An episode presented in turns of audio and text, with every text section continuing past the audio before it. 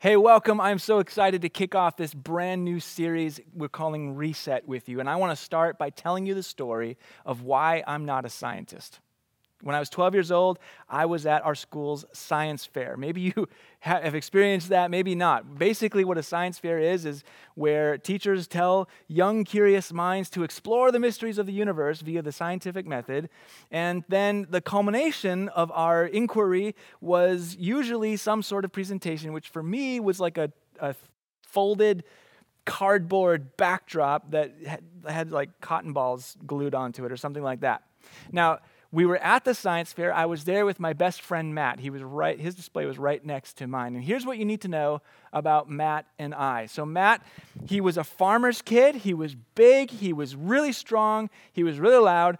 I was a pastor kid. I was not that big and not that strong. Uh, Matt was like The Rock, you know? And I was like uh, Danny DeVito, but scrawny. Uh, and I had a problem uh, where if, if I felt, you know, pushed around, uh, my small man syndrome would kick in. Maybe you've heard of this. It's an undiagnosed but very real uh, psychological issue where short guys just feel the freedom to pick on big guys. Okay? So uh, I also need to tell you about Matt's experiment. Matt's experiment was about the effects of acid on rock. I don't know why, but here's, here's why this is important. On his display, he had unmarked beakers that were literally filled with actual acid. I know. Anyway, now that you have the scenario in your head, let me tell you how this went down. Uh, Matt said something probably about my stupid display that pushed my buttons, and, and true to form, my small man syndrome kicked in, and words were exchanged, and eventually, you know, we started getting into it and bumping around the tables. It, things escalated quickly. Matt grabs a random beaker from his display and rapidly begins moving the beaker full of acid toward my face.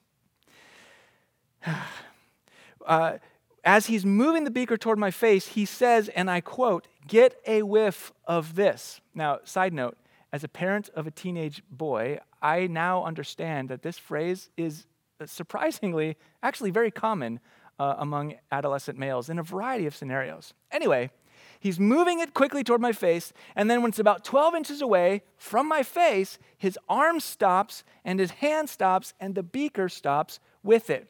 Now, I don't know if you've seen what liquid does when the container that it's in is moving quickly and then suddenly stops. Basically, I'll tell you, it keeps moving. So the acid leaps out of the container, kind of like the wave in a Gatorade commercial, and splashes on the entire left side of my face. As the acid is dripping down the front of my body, Matt and I look at each other solemnly, and I hear a whisper in my ear of what you might call the voice of reason saying, What have we learned about this? And then the burning started. So I rush off to the kitchen. I douse my entire face uh, in, uh, with water from the faucet. And I'm thinking, not what you would expect about, I'm not thinking about the excruciating pain from the acid on my skin. I'm actually thinking about the potential of a life of being horribly maimed. Meanwhile, my mom gets a call from the teacher. The teacher says, Hello, Mrs. Morrison. Now, my mom, during those years, when she got a call during the school day, her default re- reply was, Now what? The teacher said, Your son Ryan has doused the left side of his face with acid, but the good news is that he can still see out of both eyes. Anyway, this is why I am not a scientist. Now, I don't know. I don't know if you've ever had this moment where you just you wish you could have a do-over you know, where you say, man, if I knew then what I know now, I never would have done that, right? Uh, I've talked to people who, who say, man, if I knew then what I knew now, I never would have said what I said.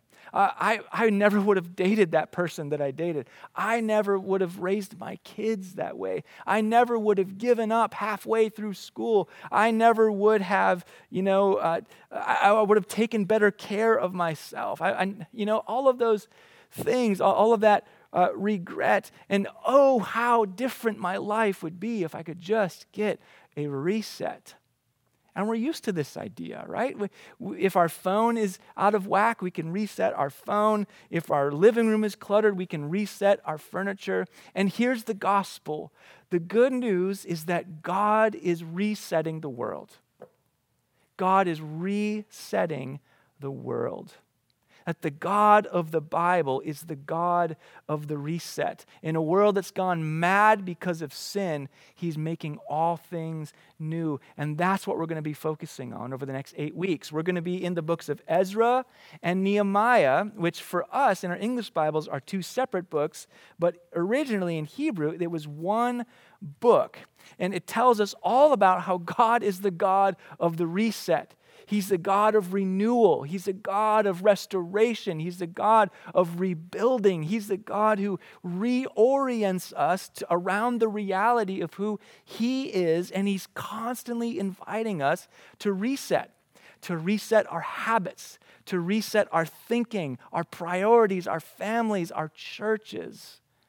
He's the God of the reset. He's not the God of regret. He's the God of the reset. And Ezra and Nehemiah are going to be the perfect companions for us on this journey. They tell the story of how uh, God brings his people out of exile, where they've been for 70 years, back to their homeland to rebuild their temple and to renew uh, all of their, of their life around the presence of God. So let's open to the first words of Ezra and Nehemiah, starting in Ezra chapter 1, verse 1. Okay? Ezra chapter 1, verse 1. In the first year of Cyrus, king of Persia, in order to fulfill the word of the Lord spoken by Jeremiah, the Lord moved the heart of Cyrus, king of Persia, to make a proclamation throughout his realm and also to put it in writing. So, what's, what's happening here? Well, uh, we have this guy, Cyrus. Who's Cyrus? Are you paying attention? He's the king of Persia. How's your um, ancient history? A little fuzzy? That's all right. Let's, let's just do a, a, little review here. Let's brush up. So, Cyrus, he was this ambitious war hero uh, who was well known in a small part of the world, uh, the, the Persian tribes to the east of Babylon. Super ambitious guy. Legend has it that he, uh, he murdered his grandfather, who was at the time the king of Persia, and then he married his aunt, and he consolidated all the Persian tribes into one kind of super tribe. Great guy, right? Anyway, at the time, the biggest, baddest kid on the block was the nation of Babylon. They were, they were ferocious, they were huge, they were untouchable. But Cyrus, he probably had small man syndrome as well. In 539, he goes and picks a fight with Nabonidus, who was the Babylonian Empire. And he confronts the war machine. And in a stunning upset, he routs the Babylonian army. And two days later, he marches straight into Babylon and plops himself down on the throne. I mean, this is a stunning uh, turn of events on the global stage and he brings together all of his kingdoms and the kingdoms of Babylon into what was then the largest empire the world had ever seen. I mean, it was so huge that he was now the ruler over almost half the people on the planet at the time. And history makes it clear that Cyrus thought he was pretty awesome. And he explained his breathtaking rise to power by saying things like, I am beloved of the gods stuff like that. And some history nerds even believe the name Cyrus literally means trash talk. Okay? So, why are we talking about Cyrus? Well, Cyrus, who is fresh on the throne of Babylon, he makes this proclamation, uh, which is basically like an executive order, right? You know what those are. And this proclamation is directed toward the Jewish exiles uh, who have been living in Babylon for 70 years. And we have a summary of this order in verses 2 3 and 4. So uh, if you've got your Bible, Ezra chapter 1, uh, verse 2, this is what Cyrus, the king of Persia, says. The Lord, the God of heaven, he's talking about Yahweh, the, the Jewish, the, the God of the Jewish people. The Lord has given me all the kingdoms of the earth and has appointed me to build a temple for him at Jerusalem in Judah. And then he keeps going. He says, any, any people here who are in Babylon, you've been exiled, you can go back to Jerusalem and rebuild uh, the temple. and from, from anywhere you are in the Babylonian Empire, and all of your neighbors, uh, your neighbors are supposed to bankroll you with, uh, with silver and gold and stuff like that. So, what's happening here? Well, this is, this is kind of cool. God's doing something really surprising. He's taking a bad dude, a, narcissistic, demon worshiping, war mongering imperialist, and he's, he's showing his grace through this guy. Uh, he's, he's showing his, his kindness. And, and there's more than that. Cyrus actually pays for the whole project. We'll, we'll see this in Ezra and the rest of Nehemiah. Uh, and we see it a little bit in verse 7, where it says, Moreover, King Cyrus brought out all the articles belonging to the temple of the Lord. So, this is the stuff that King Nebuchadnezzar, the Babylonian Empire, emperor, uh, s- stole when he raided Jerusalem and torched uh, their temple.